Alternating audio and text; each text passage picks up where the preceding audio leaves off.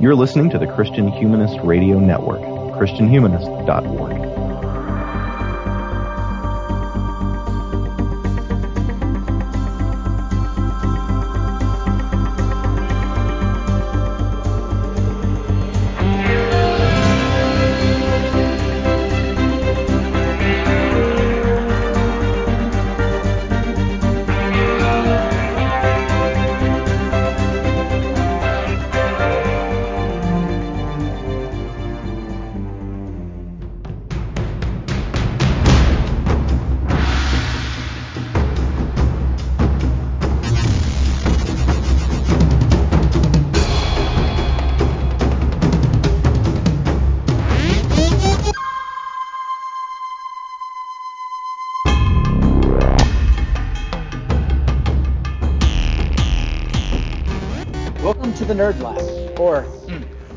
to Before They Were Live, an ongoing and monthly conversation through the Disney animated canon in chronological order, playing our part in a healthy ecosystem between art, criticism, and fandom, paying attention to the way that these films have shaped our imaginations. Hopefully, along the way, we enrich the viewing experience and have some fun too. Today, we are stopping at red lights and using our blinker to indicate our turns, even though we're in the middle of the car chase that is the 54th film of the canon, 2014's Big Hero 6. Disney famously purchased Marvel in 2009, and naturally, Bob Iger, a well known proponent of synergy, immediately encouraged exploration of Marvel properties for adaptation. Don Hall, who co-directed this, he just liked the title of Big Hero 6. Uh, it's a very little known property, probably even less well known now, since if you search for the original comic, you're more likely to find the manga adaptation or the ongoing comic released after the movie. Uh, but not that any of that really matters because, like Frozen before it, there's very little of the source material in the movie. However, it does have an after credit scene and a Stan Lee cameo, so it brings the Marvel touch to Disney and the Disney touch to Marvel. With me, as always, to talk it over is a man who hasn't done laundry in six months.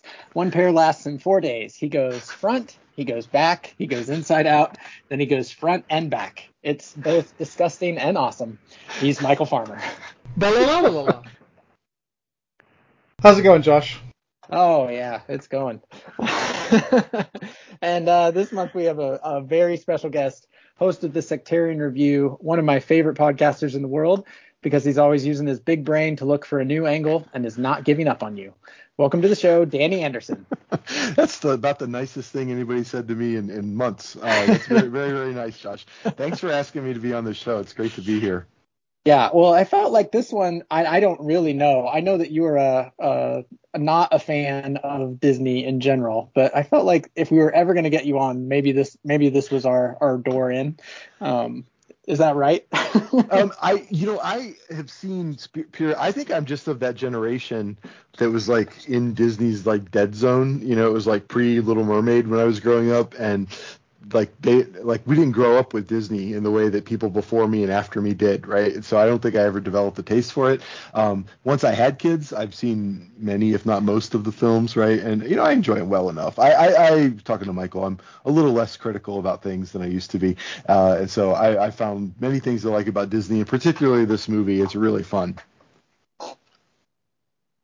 Yeah, it's I, I agree. It's really fun, and it is um, it's it's a little different um than than what we've seen before. Um, I don't know if that's that's specifically because of the comic adaptation or just uh, the era of Disney that we're in.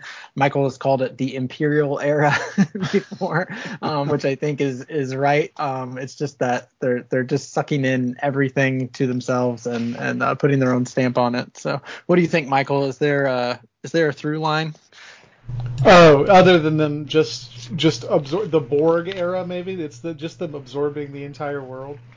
I wondered if this uh, if this counts as a Marvel Cinematic Universe movie. That actually crossed my mind. Um, it is in a um, it is in an alternate Marvel universe. It is canonically. Oh, I forget. Earth. Is it one four one two three? I think Yeah. I. I Oh, okay. And, um, and so it is like in Marveldom. Uh, it does actually take place in the multiverse, uh, and so.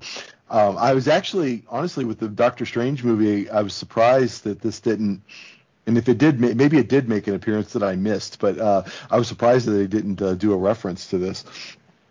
Yeah, I didn't think about I didn't think about it being an alternate universe. I just knew there was no San Francisco in the yeah. uh, in the Marvel. Is it what's the number it's supposed to be? Eight eight one eight.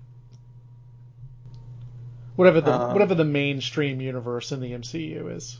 Oh, I forget. Um, I, I should yeah, know that. I feel like it's six one two or something like that, but I don't remember. I don't remember the numbers. six one two is the area code for Minneapolis. Oh, okay. well, I was uh, yeah, I must have been confusing that. but yeah, so I mean, if it is if it is the uh, if it is if it is part of the MCU, you've got you've got the thing that's going to connect the MCU to the Disney animated canon, right? Like you've you've you've got your um you you've you've got your Saint Elsewhere snow globe connection here. yeah, absolutely. I um I was thinking about that and really I thought the villain of this movie worked better than in most MCU movies, uh, frankly, and uh, and I thought they did a really good job of really kind of replicating the formula that makes MCU, MCU movies so enjoyable. And, and I thought this really plot wise hung right in there. If it, had this been live action, it very well could have, might as well have been an MCU movie. Would you say? Would you say that it fits the um, it fits the mold of MCU villains being essentially just versions of the heroes, like alternate versions of the heroes? Yeah, that's one way, right? And he has like a motivation that's believable, right? There, there's a, a personal vendetta that you actually sympathize with. Uh, so in that way, yeah, he does feel like um, Killmonger uh, from Black Panther, right? And and yeah, you have a a really uh, a good yeah negative image of the hero of the movie. But then you also have it, it also fits in with the the pattern that Disney had been doing the last few movies, and we continue to do at least through Zootopia, where the the villain seemed like a good guy the whole time, and then you know there's this big reveal two thirds of the way through the movie that oh actually the person you thought was a hero isn't a hero at all. Whether it's King Candy or whether it's um, whether it's Prince Hans or whether it's whoever it is in Zootopia, I can't remember, but I know that that's the uh, I know that that's the twist in Zootopia as well. Um, spoiler alert. Yeah, that's right. The the that that does seem like the the trope that they're using over and over again uh, in this era. Um, which I felt like this one was a little more uh, little better done than uh, Hans. Um, I know we talked we talked last month on Frozen about how there's like no foreshadowing whatsoever, um, and I don't really feel like there's foreshadowing here either. Um, you think the guy is dead, and then then he comes back in the third act as the villain. Um, I knew I didn't know he was going to be the villain. I knew there was no way he was going to be dead because why would you hire James Cromwell to do a six minute part, you know, thankless with no character development whatsoever? So I figured, mm-hmm. oh well, it's it's James Cromwell. He's got to be back. I, I figured he wasn't dead. I didn't know that he was going to be the villain. But that, that's also like a Doylist explanation of it rather than a Watsonian. So in terms of like what, what's actually been laid out in the movie, I don't think there's a whole lot of hint to it. Yeah. Well, other than like, I mean, I do think you're right that like um, these movies are well enough put together that if you're introducing someone uh, in the first act and then killing them, uh, there's usually going to be some reason for that. Like there, like it's not just going to be an inciting incident. Like his brother dying would have been inciting incident enough without the the uh, the per, the professor also dying. So I do feel like that in that sense there is a little bit more. You know, if you're familiar with the way you know modern storytelling works, that that you might pick up on you might pick up on that. Yeah, you uh, you usually have one character die of PMS, but not two. Have I told you my new my new acronym PMS? No. Protagonist mentor syndrome. Deadly. They do um they they uh, while we're on this uh, topic here, they they do a little bit of a um a uh, a red herring by um introducing uh the idea that that in the comics it's always the uh you know the corporate guy who's the bad guy um and in the MCU right I mean, What's that? Also in the MCU, you look at um, the Iron Man movies, you look at Ant Man. Like it's it's frequently it's frequently the supervillain in the in the MCU movies is is also frequently a, a CEO. Yeah. Um. Yeah. So anyway, like, uh, they they there's some misdirection there, which is actually um my my daughter was was calling things out as this movie went along, which is always always fun to me that she's like learning and picking these things up.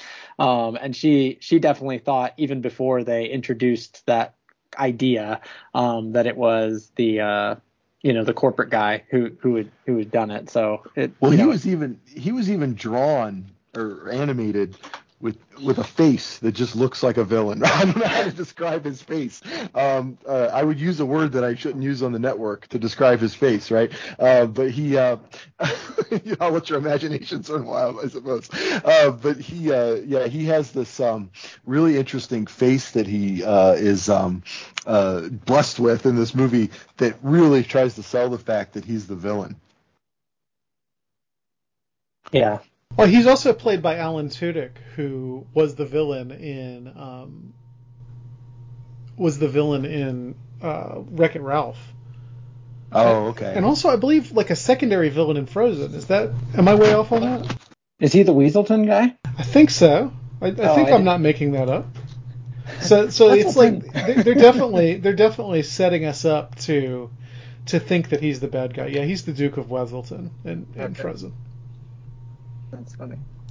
So that that guy really didn't have a chance of not being the villain, except he wasn't the villain, which was a nice twist, I suppose. Finally, He was somebody a- st- standing up for the tech entrepreneur. Yeah, I think he was like a secondary villain. He's definitely not made out to be uh, a, a likable character, right? His actions are what sets all of this in motion. So he's not he's not free of critique by the movie. Just um, so it is a little bit still in the spirit of the Marvel tradition of making uh, CEOs into villains, right? But Yeah.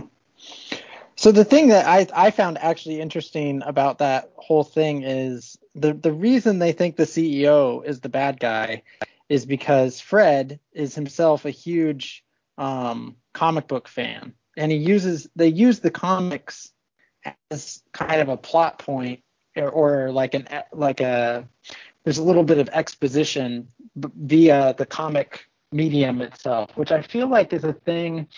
Um, I know that this was also done in um, Unbreakable, like in that series of movies. Like they're they're in a comic book, but like there's also comics in the comic book. Like it's a very kind of meta thing, you know. Like he's using the the the comic book stories to explain, you know, how villains and, and heroes work. Um, I think uh, I, I can't remember if um, I feel like there's another recent um, movie that does the same sort of thing, where like they're they're using the fact that comics exist as kind of a uh, a signpost for the characters themselves to know where they are in the story. Yeah, it's honestly it's kind of a variation on what Wes Craven did in Scream, uh, where the movies themselves uh, become the template for you know real life actions, and that's how people come to understand the machinations of the world is the way that they've come to expect them in, in in this case comic books. And so yeah i thought that that was a really interesting aspect of this movie too particularly given the kind of meta quality of this being a marvel property. Uh, and so it's almost like marvel has established the pattern for how this story needs to play out wondering, and I, I don't have a good answer for this. This is a real wonder. Um, in the older movies, when we used to, you know, when we when we went through those um, that were based on fairy tales, obviously fairy tales have a bit of a template too. Is there the same sort of thing where where characters in a fairy tale come to recognize they're in a fairy tale, and all use the fairy tale as a guideline to know okay, this is our origin, or this is what we should do next, or this is who we should suspect, or, or whatever, that sort of thing. You, you kind of get that in Beauty and the Beast, right? In in the opening song in Beauty and the Beast, Belle is reading this fairy tale and says that you know she meets Prince Charming but doesn't realize it's him yet, and it's not exactly the same thing because she doesn't say, "Hey, that's just like my situation," although it is actually just like her situation. but that kind of lets the audience in on the, the kind of layered fairy tale um, approach. But I'm it, I'm having trouble thinking of one that's quite as metafictional, blatantly metafictional as as the comic book thing is here. Danny, can you? I, I know that you haven't watched all of these with us, but do you? Can you think of a? Can you think of a fairy tale Disney movie that does that same thing? Boy, I really cannot. I'm honestly, I know that Disney's always, I mean, they have their own kind of somewhat sanitized takes on the fairy tales, right? And so, on some level, the original fairy tales might do more of that than what Disney would have been willing to do with them. Uh, if that makes any sense. Yeah, I can't think of one. Hmm. Yeah. I know in I Luke, uh, which is a which is a more modern um, Pixar one, you know, but there's there's a there's a reference to like Pinocchio within Luca, the kind of um, I don't know, like those those stories don't exactly mirror each other, but there's a, there's a little bit of mirroring that happens, you know, between Pinocchio and Luca. So um, something like that maybe. But it is interesting though. This you can almost look at this movie as a now that you brought up traditional Disney movies and their source material being these kind of folk tales and fairy tales.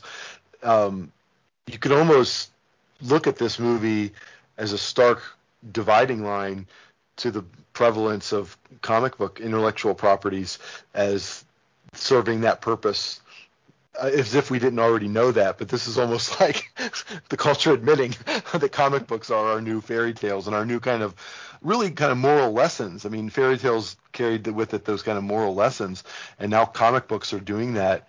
Or at least the comic book properties. I don't know how many people actually still read comic books literally, but the comic book properties, uh, they actually are kind of take have taken the place of these fairy tales and these kinds of uh, like aspirational uh, stories. Right, right, and and I, I mean now now I guess is the time for me to make my once an episode complaint about mass cult and folk culture and all that stuff, which I know uh, people are probably getting tired of hearing that particular rant, so I'm not going to do it.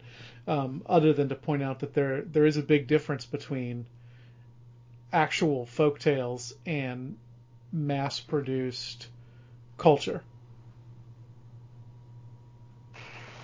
No, exactly, right? And, and so, I mean, it, it, this movie then becomes an occasion to think about that difference and what it means, and and the influence that you know Marvel has on our sense of not only the way their stories should unfold, but the kind of rightness and wrongness of certain actions within those stories. But um, if I can push back on my own point for just a minute, um, Pinocchio, not a folktale, right? Pinocchio is a is a series of I, I, guess it's a children's book, but it's a it's really a series of children's stories that were first published in a newspaper, not too unlike a comic book. So I, I we probably shouldn't draw too too hard of a line there. The, the the dynamic we're talking about in terms of the source material has existed from basically the very beginning. Yeah, and, and like Winnie the Pooh and Alice in Wonderland, right? These all have more kind of like intellectual property uh, origins as well. Right, right. But I, I, I was thinking Pinocchio in particular because it was serially published in Italian newspapers. It, it you know, it's not a comic book because there's not, you know, it's not primarily t- uh, art uh, drawings, but it, it, it has a, a similar vibe, I think. I don't know if I talked about this when we read when we talked about Pinocchio, but I did read that book for that episode, and that book is terrible and bizarre, and um, I'm sure a lot of comic books are much better than it. he like don't if I remember, I went to a conference presentation about Pinocchio. Doesn't he get hung at the end? He does. yeah, it's like it's brutal, right? He does, and he also kills Jiminy Cricket. So Disney has been uh, Disney has been defanging intellectual property and fairy tales from the very beginning. That's right. I, that that was early enough in this podcast when I thought that we'd have a lot more um, to say about you know the the source material versus the movie itself. So I think at that time I was still trying to keep up with um, you know because uh, what Pinocchio is only it's the um, second movie. Yeah, only two. I was gonna say three, but I was like, no, I think it's only second. Yeah, it's only the second one in. So I was, you know, I was still kind of on it as a podcast. I, I gotta say that book is the reason I stopped doing that because I, I, was gonna, I was definitely gonna read read the source material, but I got halfway through Pinocchio and said I can't do this. Not for not for no money. You know yeah. what I mean? Like if I got paid to do the podcast, I might read Pinocchio. Ooh, that book was bad. have either of you, to bring it back to the subject at hand, have I have either of you read the Big Hero Six cartoon uh, comic that this is based on? I have not. Um, I actually I knew of it, but like like uh, Josh was saying, it's it's quite minor. It, it's it doesn't really have uh, many much legs, and so I, I've never come across it. Yeah, there was there was a time when I I was subscribed to um Marvel's version of Netflix. Uh, it's called Marvel Unlimited, where you can you know read as many comics as you want um, for a for a monthly price. And at that time, I I can't remember if I read the entire series or not. There's actually there were two. I don't. This is going to get way into the weeds, but there were two different Big Hero Six series the the original original I think is not available anywhere. It may be on there now, but it wasn't at the time. Um, the second one uh, I think was just a mini series of maybe like you know four or five comics, and um, but it's it's very very different um, than this movie for sure. It really is basically just the name. it's the same. And it takes place in Tokyo, which I guess is why they did San Francisco, is just to you know to, to pay some homage to that. Oh, it doesn't take place. I I assume that San Francisco was invented for the comic, and and that's why the movie. So why would they not just set it in Tokyo? Uh, it, it, I have no idea. I, I mean, I think I imagine they wanted it to feel like it's in, I mean, an American experience, right? But um, but they actually wanted to kind of capture some of the the Tokyo aspect of it, so they created this basically this multiverse of um, that that contains a place that's. I think what I read about it was it, it's kind of implied but not necessarily stated overtly in the movie that that San Francisco was basically re, in this version of San Francisco, it was basically rebuilt by Japanese immigrants after the 1906 earthquake. Oh, interesting. Um, it, it, took on its new name that way. So there's like kind of an interesting backstory uh, of the kind of marriage of um, Japanese and American cultures there with, with San Francisco, which yeah, it's interesting. I really liked the fact that they did not explain any of the kind of cultural background. So there's all sorts of stuff in San Francisco that, uh, starting with the existence of the city itself, that is not ever explained, and you know you just kind of dig your way through it when you're watching the movie. And I really, I really appreciated that there's a couple points in the movie where I, I felt like they did have a character just explain something that the the audience should have been able to pick up on. So I, I really liked it when they didn't do that. The the other than the name, the other thing that they didn't explain was when Baymax goes up into the air to to scan to to figure out who who the man in the uh, kabuki mask is. There's these just like I, I don't know. I guess you would call them gondolas, just kind of floating through the air, and it's never explained what those are. And I love that it's never explained. That just for whatever reason, it's a popular pastime in San Francisco to to float on a kind of mechanized gondola. Yeah, like robot fighting at the beginning, right? It's just a world where where where this is what happens, right? And you just kind of get used to the world. Yeah, and I, I, I, I think that's a much better way to build the world than to, to have every little aspect of it described uh, to the to the audience. It shows a certain amount of trust in your audience that sometimes these movies don't ha- always have. Agreed. Yeah, I think that's more of the. Uh, I agree, and it, it, makes the it makes the movie feel very lived in, and it, it's um, it's again this this sort of thing, the era that we're moving into with Disney, where these these movies, obviously they've always been movies and they've always been released uh, in theaters, but there's something just more cinematic, I guess if you could use that word, about about the the modern Disney movies. Um, whereas the the old ones seem to kind of stand apart and be you know their their own sort of things. The new ones really do. Um, you know, like Danny said, like it, if it was filmed live action, like it, the the plot, the way it's filmed, everything beat for beat, really just feels like a you know a cinematic movie. Yeah, I agree. Um, I particularly noticed the the opening sort of establishing shots of San Francisco, right? Uh, the um, just the beauty of the city, and actually kind of it, it, appears just after we've seen the Magic Kingdom, uh, and it really does feel like another Magic Kingdom. And then we kind of get into it, and it really takes a lot of time developing the the setting uh, visually, and I thought that that was really great. And there was one, speaking of visuals, there was one piece of animation that I thought was just fantastic. Um, there was it was when um, Hero was following Baymax, trying to catch him when Baymax is looking for the the microbots, uh, and, and, he's trying to catch him. He's following him through the streets. Um, Hero wanders through this really busy street where everybody's walking. There is so much moving detail in that crosswalk scene that it is actually like artistically very impressive. Yeah, the the animation really top to bottom is is amazing. But you're right, the way they have animated this city to feel alive is pretty remarkable.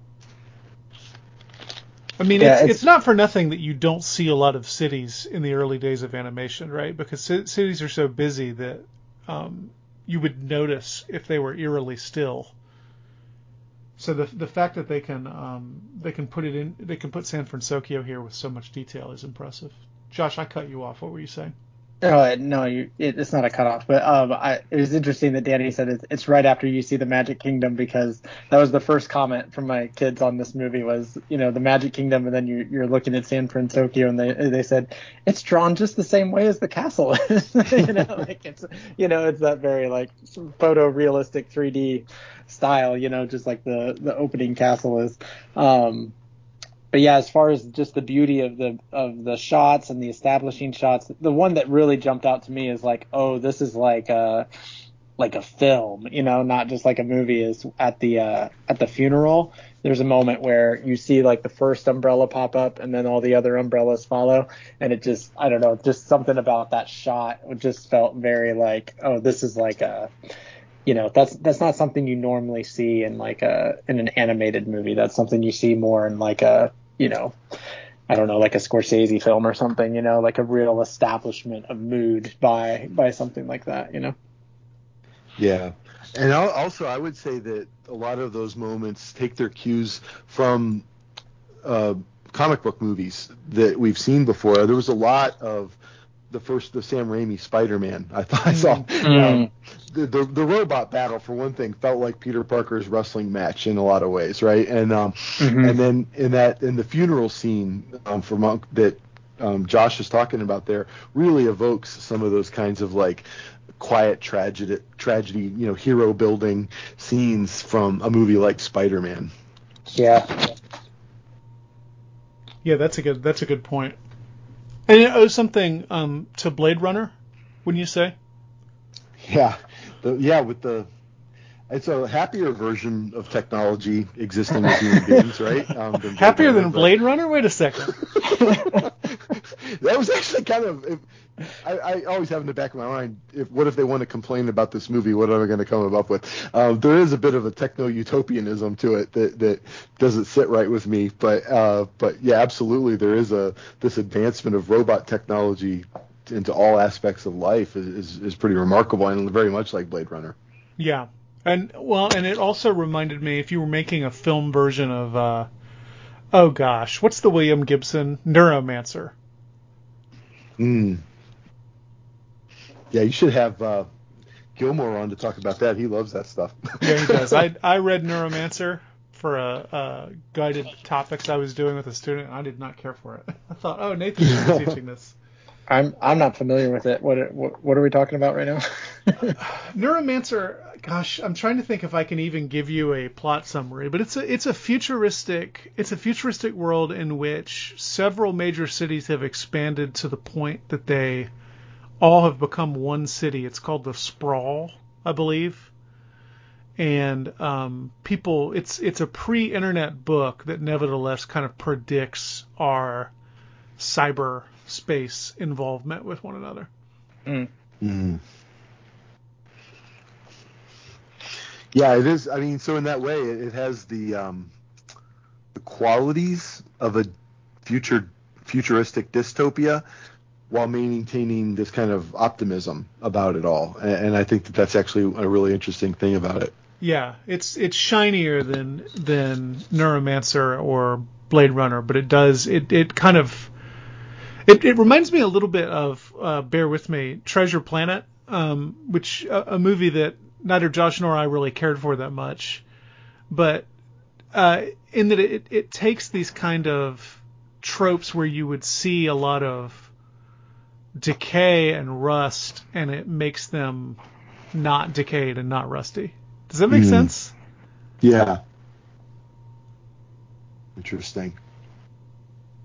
Yeah, the other thing here is like the the the robots really um they're they're not the problem. You know, like it's it's really a, it's it remains a human story. So like in a you know in in some of those you know technology dystopia type things, it's um you know, like I mean, like Ultron, you know, right? or, or well, or um, or Terminator, or Terminator, right? Yeah, you like you think that they're here to, to save us, and then it, it turns out that they're not. Or I mean, the Matrix is that way. Everything, you know, I mean, there's a, there's a lot that are that way, right? Where it's the the AIs have have reached a level of where they've uh, you know moved from being enslaved by humanity to enslaving humanity or, or whatever. You know, I'm, I'm sure both of you could speak more intelligently on this than I can, but um in this in this movie, there's that moment where um, where Hero uh, tries to turn Baymax into exactly that kind of robot, you know, mm. and um, Baymax is having nothing to do with it um, until Hero literally like rips his heart out and makes him makes him uh, makes him be that. But then uh, you know the the the rest of the the Hero Six crew come in and, and put his heart back in. Um, so I, I don't know, and even the bad guy, you know, like it's it they're th- those robots are are completely mindless. You know, it's his mind that is that is the terror. You know, so I, I don't know. There's something. This this movie is is definitely not telling that kind of dystopian tale. Yeah, um, you you get something closer to the Isaac Asimov robot stories, right? Where the the robot is programmed not to be able to hurt anybody and and sticks with it. Mm-hmm. The the Asimov stories, if you're used to um, if you're used to the kind of Terminator view of technology, the Asimov stories can be kind of shocking because uh, while they're not uniformly positive, they are much more optimistic about the role of uh, technology in the future than I think most science fiction is. And that's another um, little narrative element of the of the world building that is right at the beginning where we find out that robot fighting is illegal, right? Uh, it's sort of an underground thing that you're not supposed to put robots to this kind of like violent use, right? And and, and that's what Hero is doing at the beginning of the movie for money. Um, it's these underground robot fighting clubs. Uh, it's equated to like dog fighting or something, right? And so, um, yes, so robots are held, I mean, kind of like almost sacred in this world. I thought they were allowed to fight them. They just weren't allowed to bet on them. That's a good point. Not allowed to fight for money. I suppose that's true. Yeah, um, uh, that's a good point. Good correction. I don't know how that changes my observation. It does for sure. yeah, I, I mean, yeah, I don't, I don't either. You're, you're right that the the yeah, there, there's not a lot of questioning of the robot itself, for better or for worse. Yeah,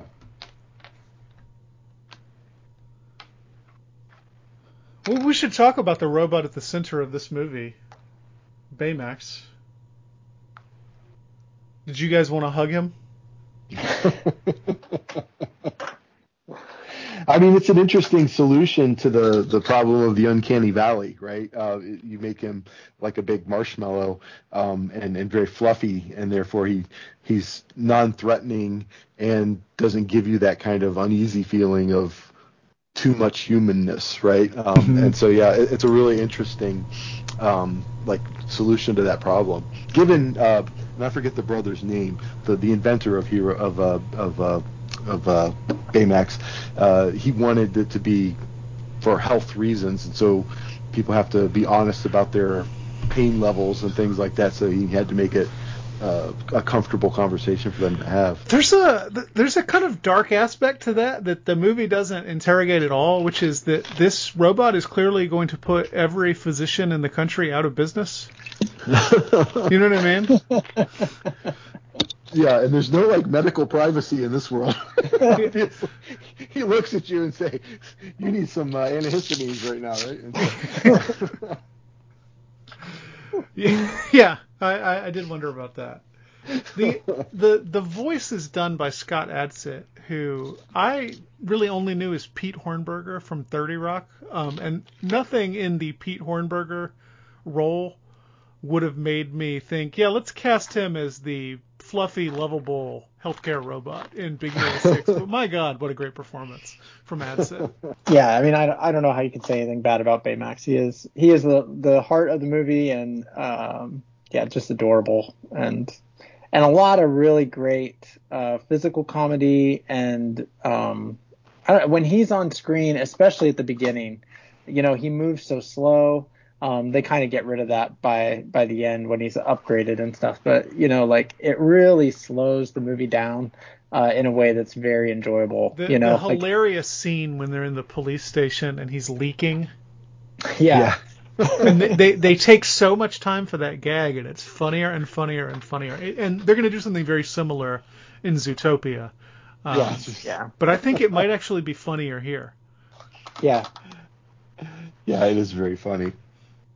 And he's like designed. I mean, obviously there's an element. I mean, Disney isn't going to make this and not think about toy sales, right? Sure. Um, so he's he's designed on some level uh, to be a, a, great toy and he works both as like a robot you could buy, but also as a, a cushy doll, right? That you could sort of cuddle up with, and so um, it really is it really is a, a marvelous creation. And yeah, Victoria said she needed to get a, a Baymax, and I said, look, I have a Baymaxian physique.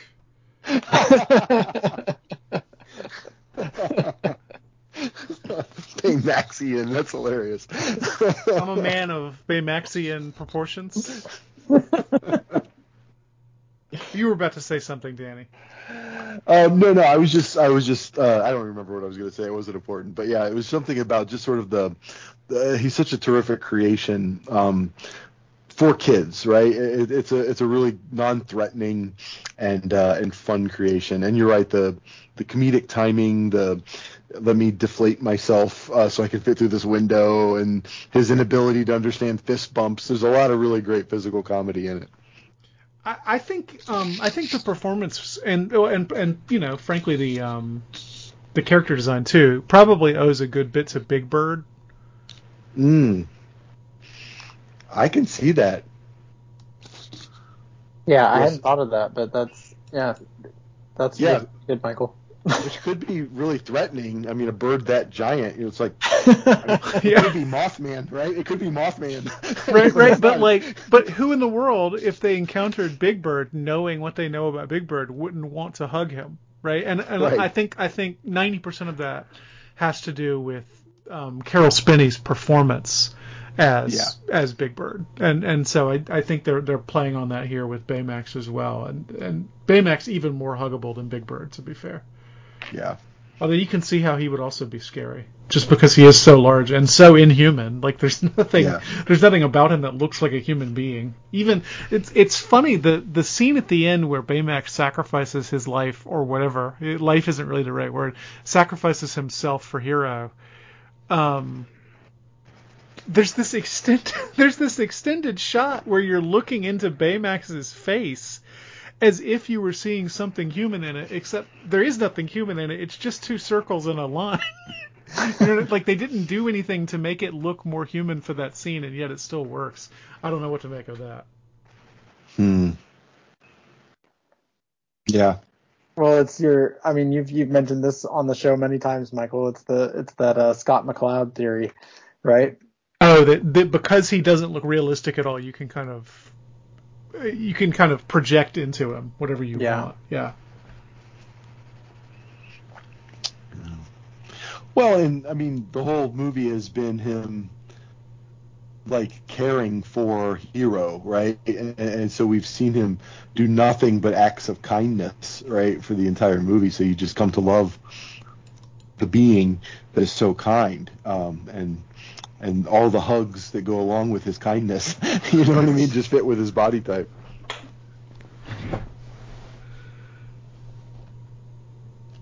I did find myself wondering at the end why he didn't just say, "Hey, don't worry, hero. I'm taking out my computer chip and I'll put it in the I'll put it in the um I'll put it in the fist and everything will be fine."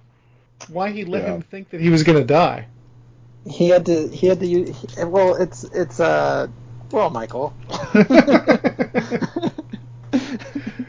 it's because it has to be a death and resurrection story, you know. Like that's, I mean, that's true. The, yeah. We we need that, and and he, he I mean he even uses the Jesus line, like "I will always be with you," you know. He didn't say even until the end of the age, but you know you, could kind of complete it. I was thinking E.T. yeah, I mean, it, it, I don't know. There's there's a real way in which you know those those stories, you know, and I uh, they they're everywhere. You know, like if you're looking for them, you you see them everywhere. And I don't know if it's uh, because we're looking for them or that that you find them. You know, you find what you're looking for, or if it I you know I tend to think that it's it's more there there's something deep within the the the very bones of creation itself, you know, that makes us long for stories like that. And so, you know, we can't, you just can't help but but keep creating them over and over and over again. Yeah.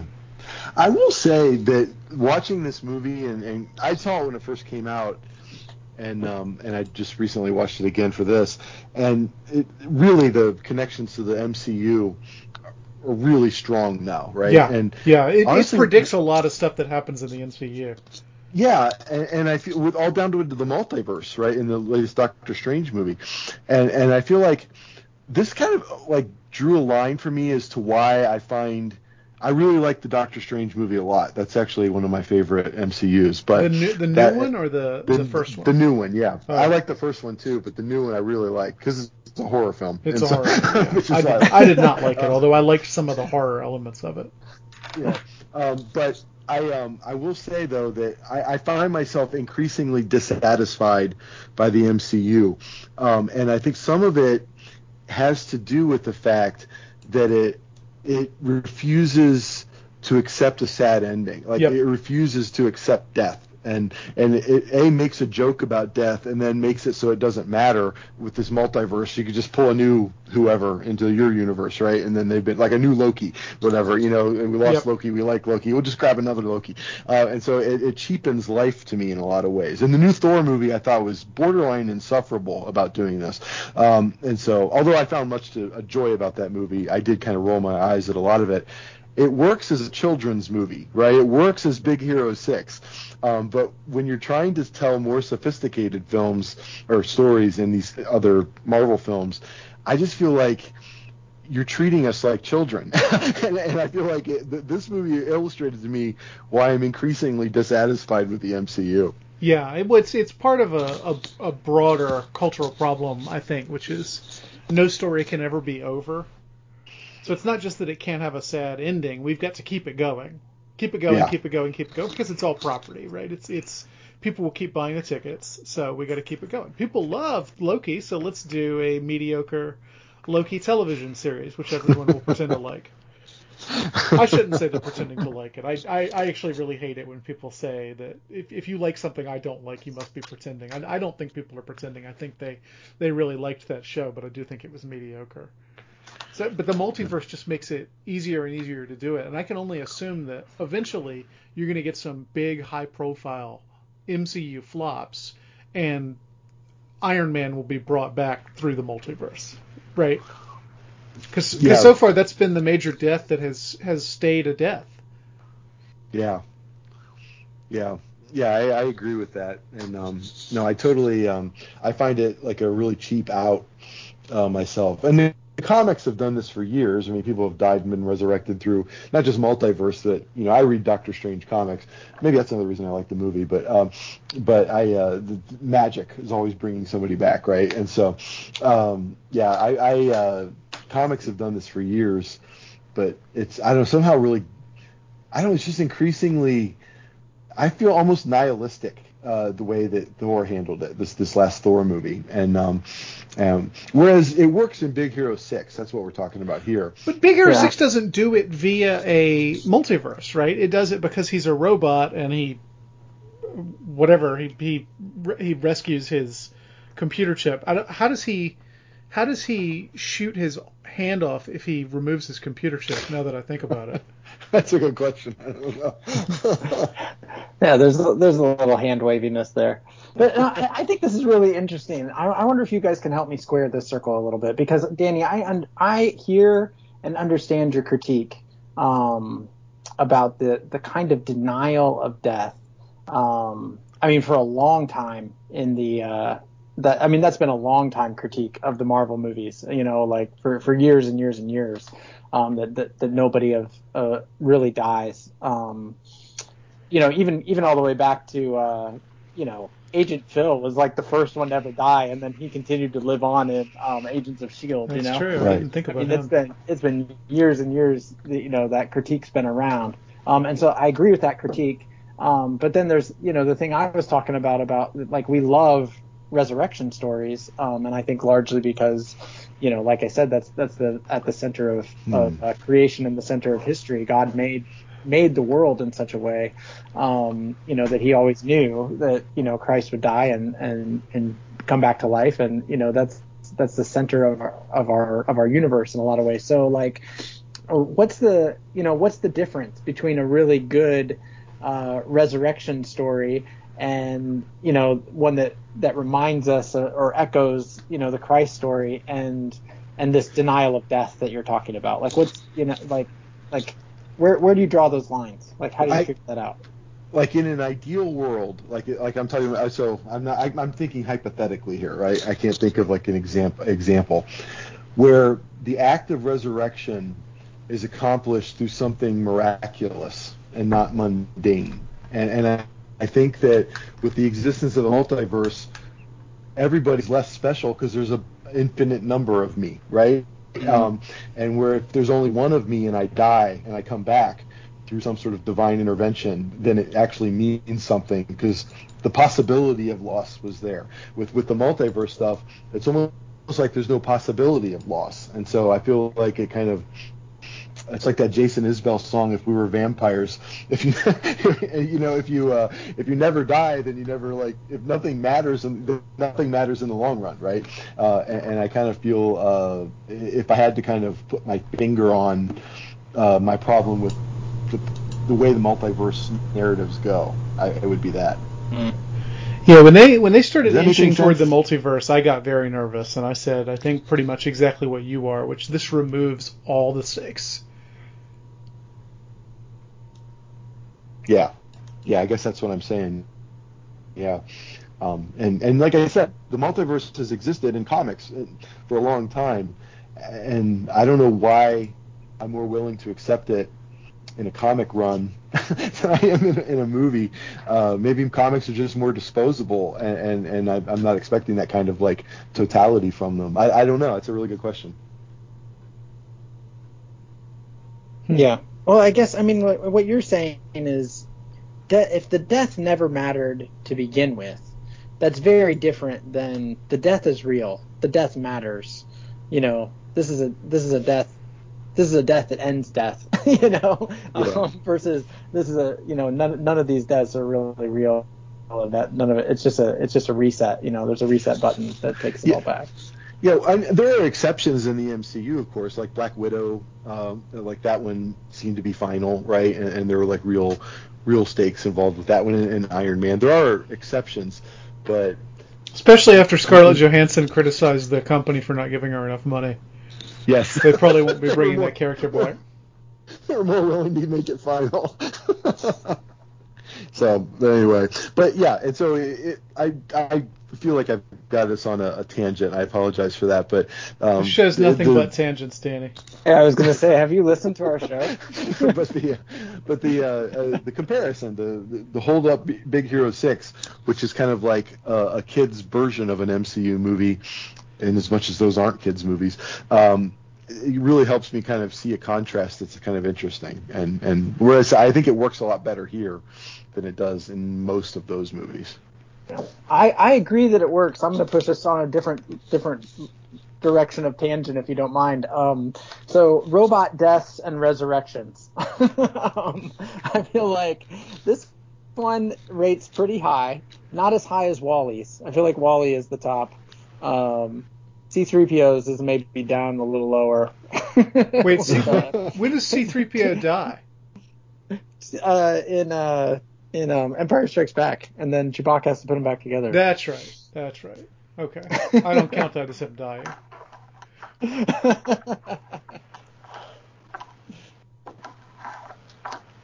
yeah. No, How about I, the I, Iron yeah, Giant? Whatever... That's that's oh, the one yeah, this reminds go. me of. Yeah, that's that's a good one. I did I hadn't thought about that.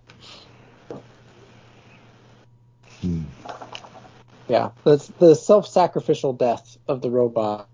You know, I feel like. Uh, if, I'm thinking of Rogue One now that we're talking about this, and the the battle bot that dies uh, with everybody else in Played that by movie Alan Tudyk. doesn't get. Oh, is that right? Yeah. Uh, wow, that's crazy. Um, that's crazy. Wow. Um, but yeah, it. I mean, that one he doesn't get resurrected, right? And he, he maintains like uh, I don't know. I think it kind of deepens that character in a lot of ways. Um, yeah, interesting.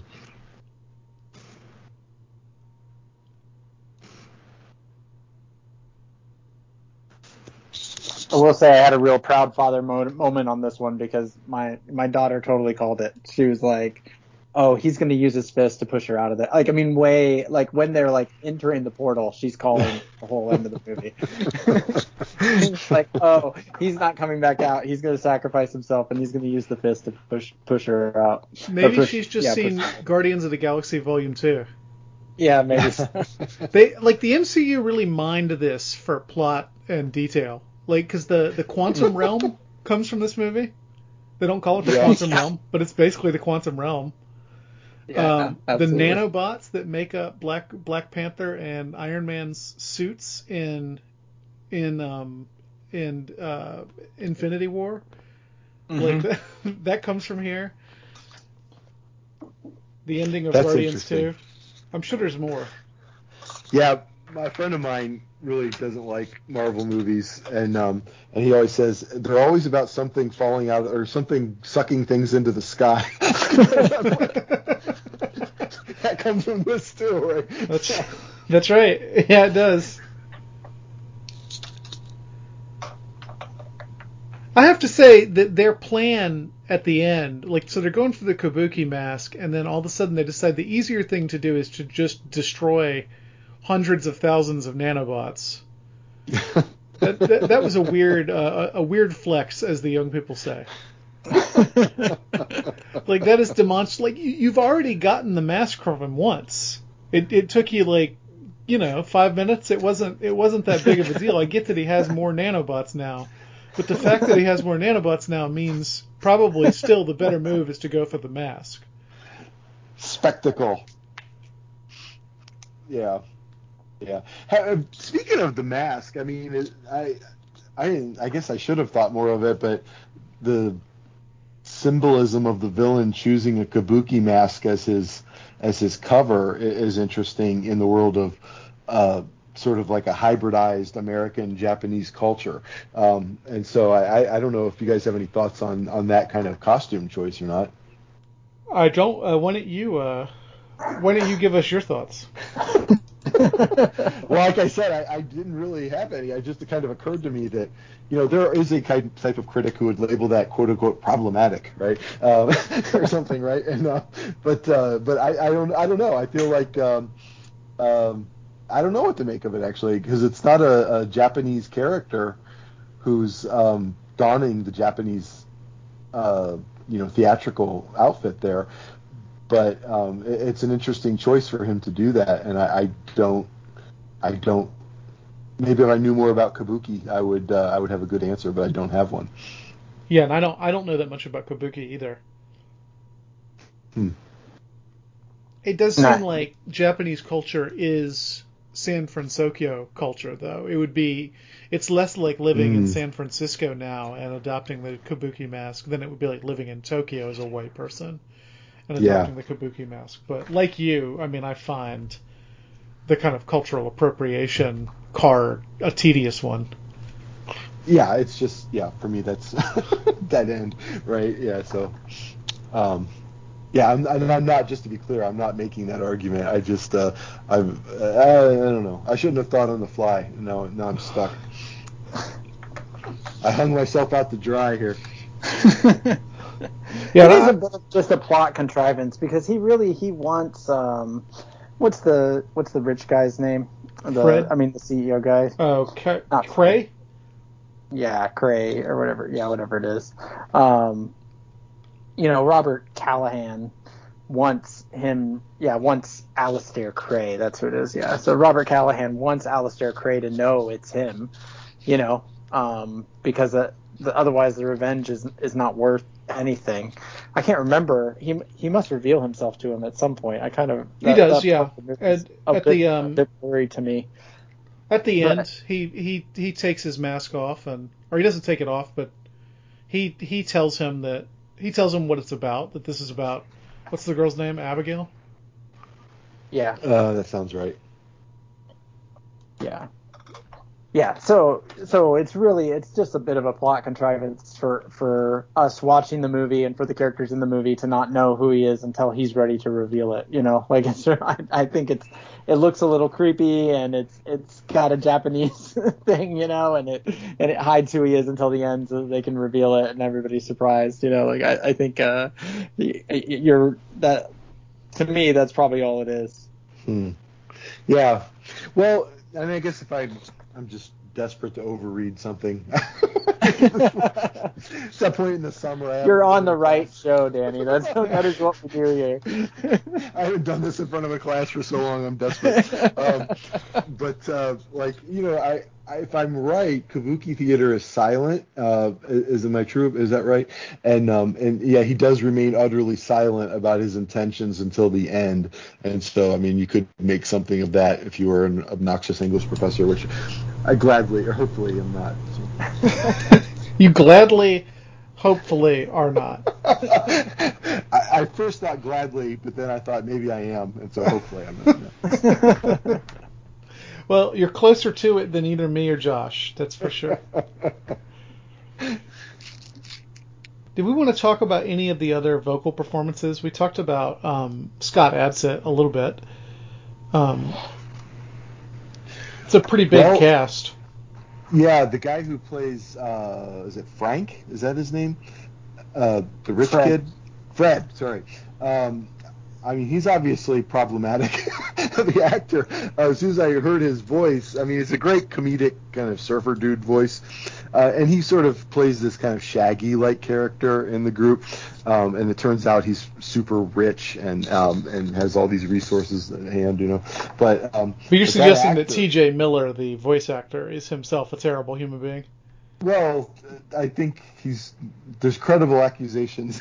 Well, there's all sorts him. of credible accusations, actually.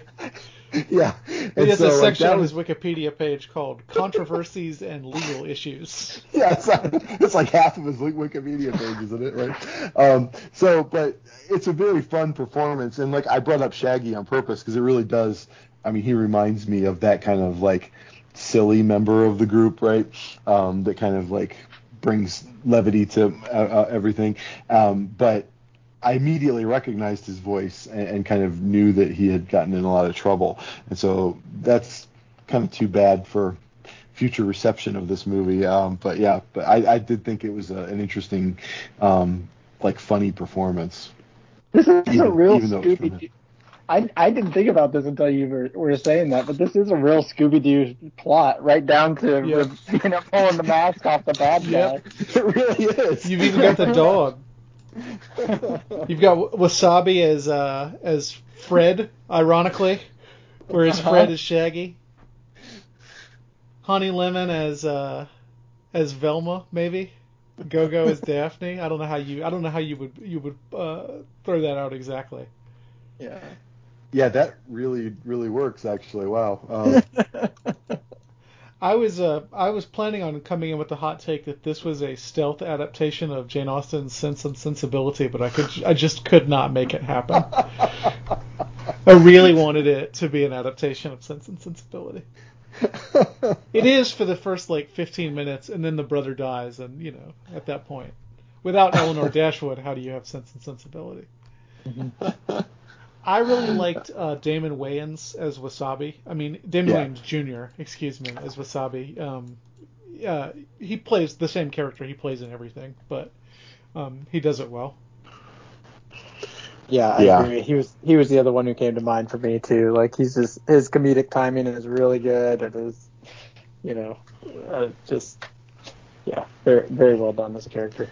And I guess one thing I really liked about this movie, a lot of animated movies, I don't know, I get kind of bothered by casting like really famous celebrities where they just do their shtick and, and you know, you recognize Chris Pratt's voice, right? And and so um like none of these actors are like household names. I mean, they're recognizable, and and if you follow it, if you look into it, like, oh, I remember this person from that. Um, but none of them are like um, big time movie stars, right? And so I really do feel like, It's not Eddie They did- Murphy as Donkey.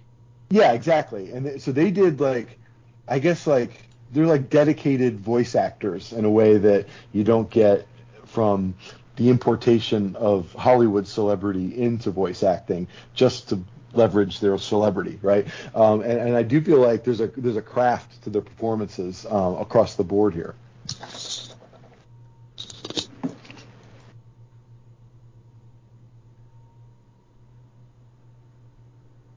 Yeah, I would I would, uh, I would agree with that.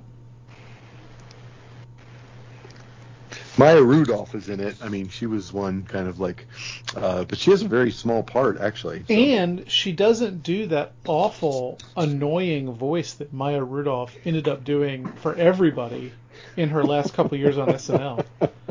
yes. Maya Rudolph became one of the most insufferable SNL uh, cast members ever. Even though I thought she was really good at first, she's good in this. Though she plays the Anne, and it's a it's a high energy performance that I would never have thought was Maya Rudolph. Yeah.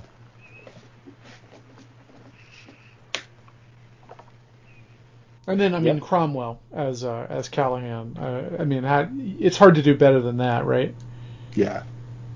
And that that ends up being a pretty heavy part, so it's good that they had a you know a, ser- a serious actor to play him. Can I bring up um, training montages? Uh, this movie has, I think, at least three uh, like montage sequences um, that are like um, all very fun. Uh, there might even be four if you count the funeral as one. Um, but yeah, there's like uh, like montage sequences like throughout this movie, like in, in and it's almost like it becomes a parody of montage sequences.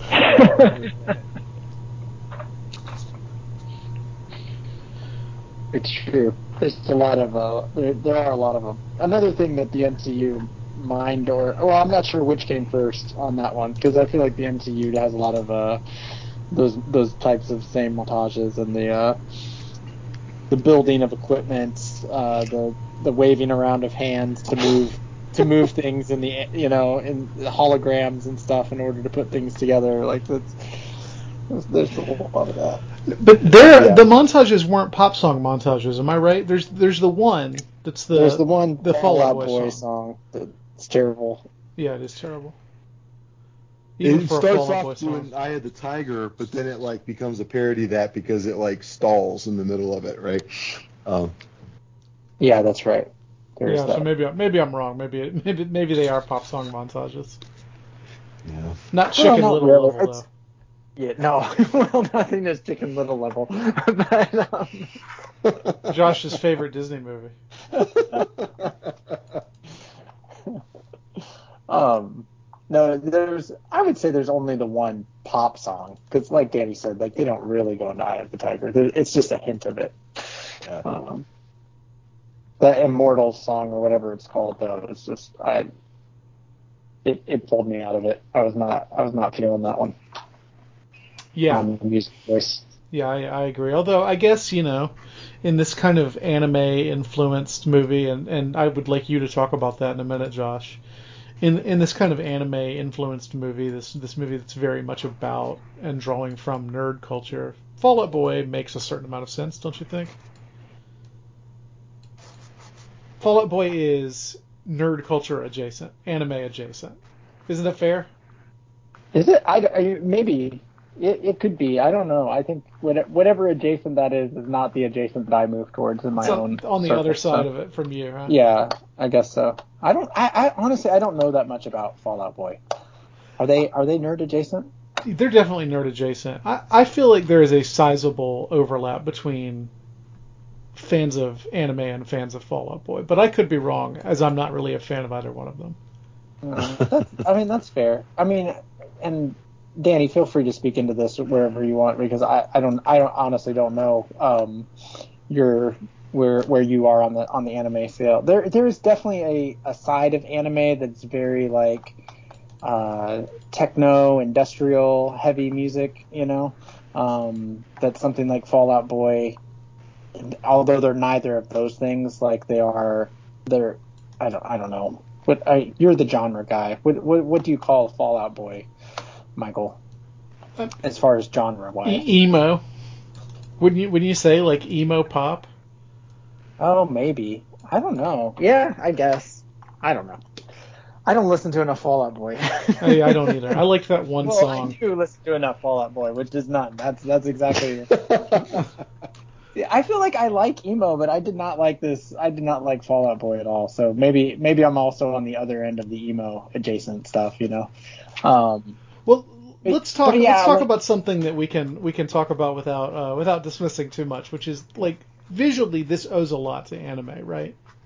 Ab- absolutely, I would say so. Yeah, I think it's very much in that sort of like, um, yeah, just just in the the general like the futuristic world type thing, um, and I would say a lot of the pacing as well, like, um, like we talked about earlier already, like the willingness to slow down is is I I feel like a real feature of anime that's very different than like Western movies. Now here they use it almost always for comedic effect, which would not be the case in anime, but still um, the fact that it's there at all, I would say is is a is an anime um, tendency.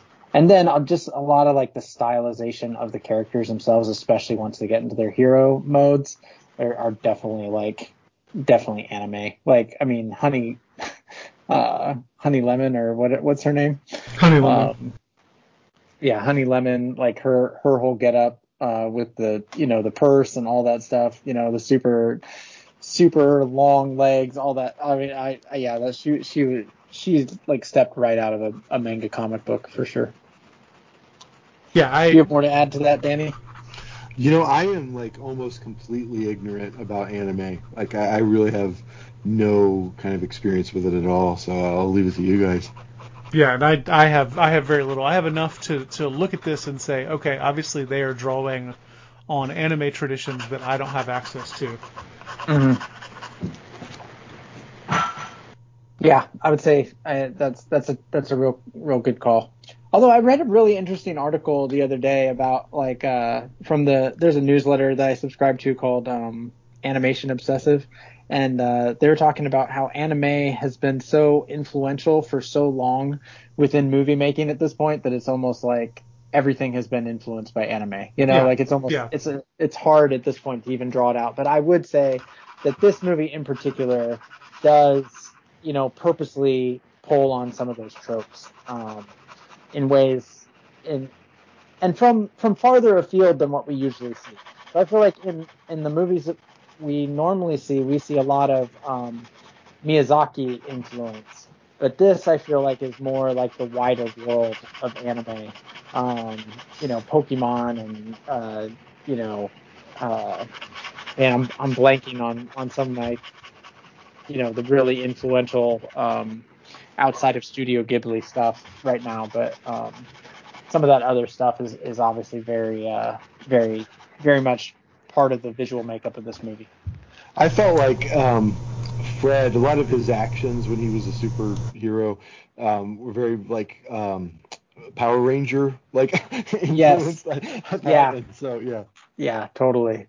Yeah, which is not anime, but it's definitely like yeah, it's that's that that's that's more than anime adjacent. That's like anime came come to life, you know.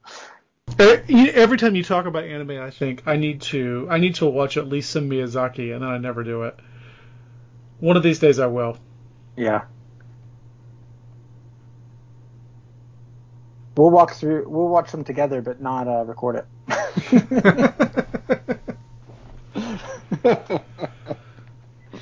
Hey, eventually you guys are going to run out of uh, Disney movies for this show. And uh, not eventually. It's it's like six. We're six movies from the end or something right now. yeah. And then we'll be back once a year, forever, for the rest of our lives. No, I think we did at one point talk about potentially, you know, doing Studio Ghibli or the Miyazaki films or something. But I think at this point, Michael and I are more on the uh, we want to we want to move away from pop culture. Yeah, So- we, we've been talking about doing um, fairy tales or folk tales. It would just it would just be a matter of how to pick which ones we were doing and like how many to do per episode. I don't know. We've got a few more months to think about it. We'll Yeah. do which the movies we have left, and then we probably should do some sort of big retrospective episode where we, we talk about the project because we've been doing this for what four years, five years. yeah, something like that. It's amazing. Not as long as you've been doing your show, Danny. Too long. Ask the, ask the listeners. And uh, you've been doing your show for as long as I've been doing Christian Humanist. I mean, uh, Christian Humanist podcast has got to be one of the longest podcast, longest running podcast still, quote unquote, on the air. Although I, I mean, would I, think I guess so. last year we released two or three episodes, and I wasn't on any of them. But Yeah. we'll be back soon. Uh, yeah, you guys were early to the game. That is that is definitely true. You guys are trendsetters. That's why I've made so much money off of podcasting. I'm independently wealthy. A lot of people don't realize that. you live in a mansion like Fred's. D- Danny once introduced me at a conference to somebody as the inventor of the podcast, which has haunted me ever since. Did I say that? I have no memory of that. You were making fun of me. I think you introduced me to uh, Jim Wildeman, actually, that way. oh Lord. Great. Anyway, do we have anything else to say about Big Hero 6? I was going to say one thing. Um, it, I feel like we haven't done the uh, the in the early episodes. I feel like we always had a highfalutin moment, which usually came from you. But uh, I wanted to try my hand at one today. So um, I was listening to uh, Bishop Barron today, and uh, he was he was um, citing James Joyce, and he said. And I couldn't find, I couldn't track down the actual quote, but this is the way Bishop Barron said it. He said, uh, "The only real intellectual option on the table is between scholasticism and nihilism," and I feel like that's uh, that's Hiro's at, at the beginning of this movie. like he's in nihilism, and then he uh, is forced to reckon with that and chooses scholasticism. By a certain definition of scholasticism, yeah.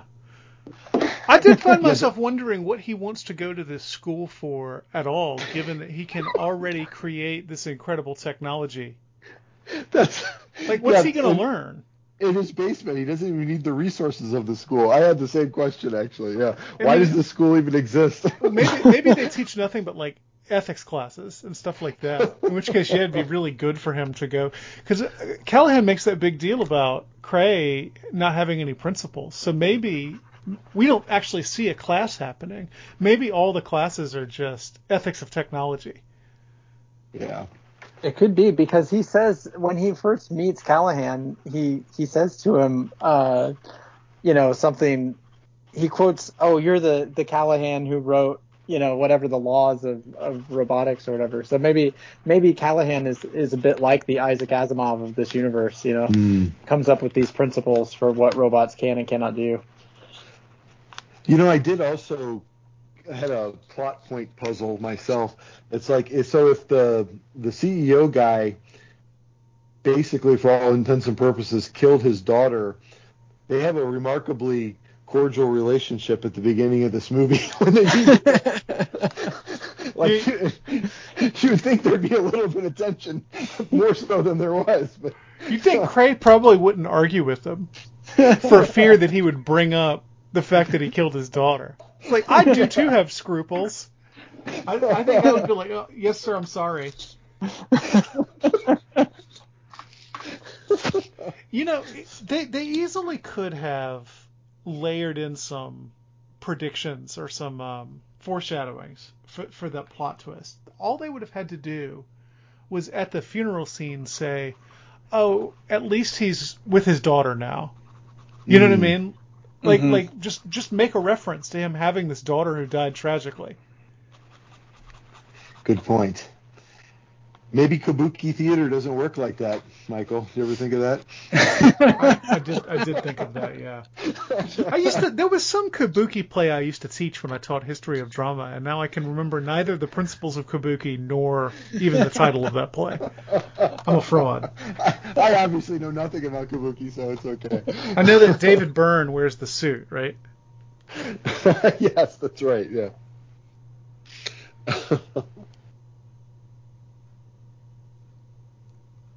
By and large, though, I liked this movie. I thought there were some, um, I thought there were some plot holes, but nothing like Frozen, which, which, you know, when we rewatched Frozen last month, I felt like I discovered that you could drive a large truck through the center of that movie. this one, this one had plot holes, but not any more than the average action movie would. I think. Mhm. I think maybe even less. Like I felt like, uh, you know, oh, we've been we've been referencing the Marvel Cinematic Uni- Universe, and I think rightly throughout this movie. And I think, you know, a lot of those MCU films, when you when you stop to think about them for a minute, uh, you know, it, it kind of spoils it. Like it kind of ruins the effect of the whole thing. But Yeah. uh, but this one, I feel like, you know, we we had a pretty good conversation here, and it's you know, it's it's still a good movie. So. It's a very good movie, yeah, and uh, and the plot holes are like not appalling. At least they're not insulting to my intelligence. Um, unlike in the, the new Thor movie, where there's Remember, Danny began our conversation today by saying he wasn't as critical of movies as he used to be. but get this point in in New Asgard, after the events of uh, Thanos and Infinity War and all that, there is an ice cream place called Infinity Cones. like in the world that this takes place in, that's like having a, a, a Holocaust ice cream. Yeah, it'd be like uh, it would be like going going to the uh, that great German breakfast place, the Luftwaffles. yes, exactly. It's like that, that's just that's you're not even taking yourself seriously when you do that. I'm sorry. Okay, but no, this movie was great. I, I totally agree. Now we just now we just need to wait for the live action Baymax to show up in the MCU. Just I maybe maybe in Quantumania in the the new Ant Man movie. He'll, I'd he'll, he'll reappear that. from the quantum realm. I'd be there for that. That's awesome. All right. Well, anything else for you guys? Or- I am good. I really enjoyed talking with you guys about this movie. Thanks for uh, putting it on my radar again. It was great. Thanks so much for coming on, Danny. Yes, thank you very much. Uh, it, was, it was great having you. Well, our press liaison is Christian Philippic. We're on the old interwebs at beforethey.were.live and christianhumanist.org. Um, and Danny, what's where where should we direct people for you? Um, I gosh, what's our Castos thing for the show now? Um, Don't you have a website, Danny? Yeah, I thought no, you had like got a- rid of it. oh, Um, I thought you had like an rid of it. authorly or something like that. Oh, you got oh, yeah, I do have an authory page. Um, A O no, what- how do you spell authory? A U T H O R Y. Uh, and if you just look up my name uh, there, that Dan, uh, authory slash Danny Anderson or Danny, I don't know. And that that has Yeah. everything you write, right? Find From me your from your short don't know where I'm stories to your cultural criticism. Find him on Danny Twitter. P. Anderson on Twitter. Okay, there you go. Uh, so you can help us continue this conversation by reaching out to us at before they were live at gmail.com, uh, or you can find Danny on Twitter. Uh, we want to encourage you to set your podcast players dials to the Christian Humanist Radio Network, where you'll find an abundance of new and old shows to keep you going, including the on- ongoing uh, episodes of uh, Sectarian Review with Danny Anderson, uh, one of my favorite podcasts. So Uh, Michael and I know you, there are a great number of podcasts out there you could be spending your time on, so thank you for spending the time for, with us. So for Danny Anderson, Michael Farmer, I'm Joshua Altman Chauffeur. I cannot deactivate until you say you are satisfied with your care. I am satisfied with my care.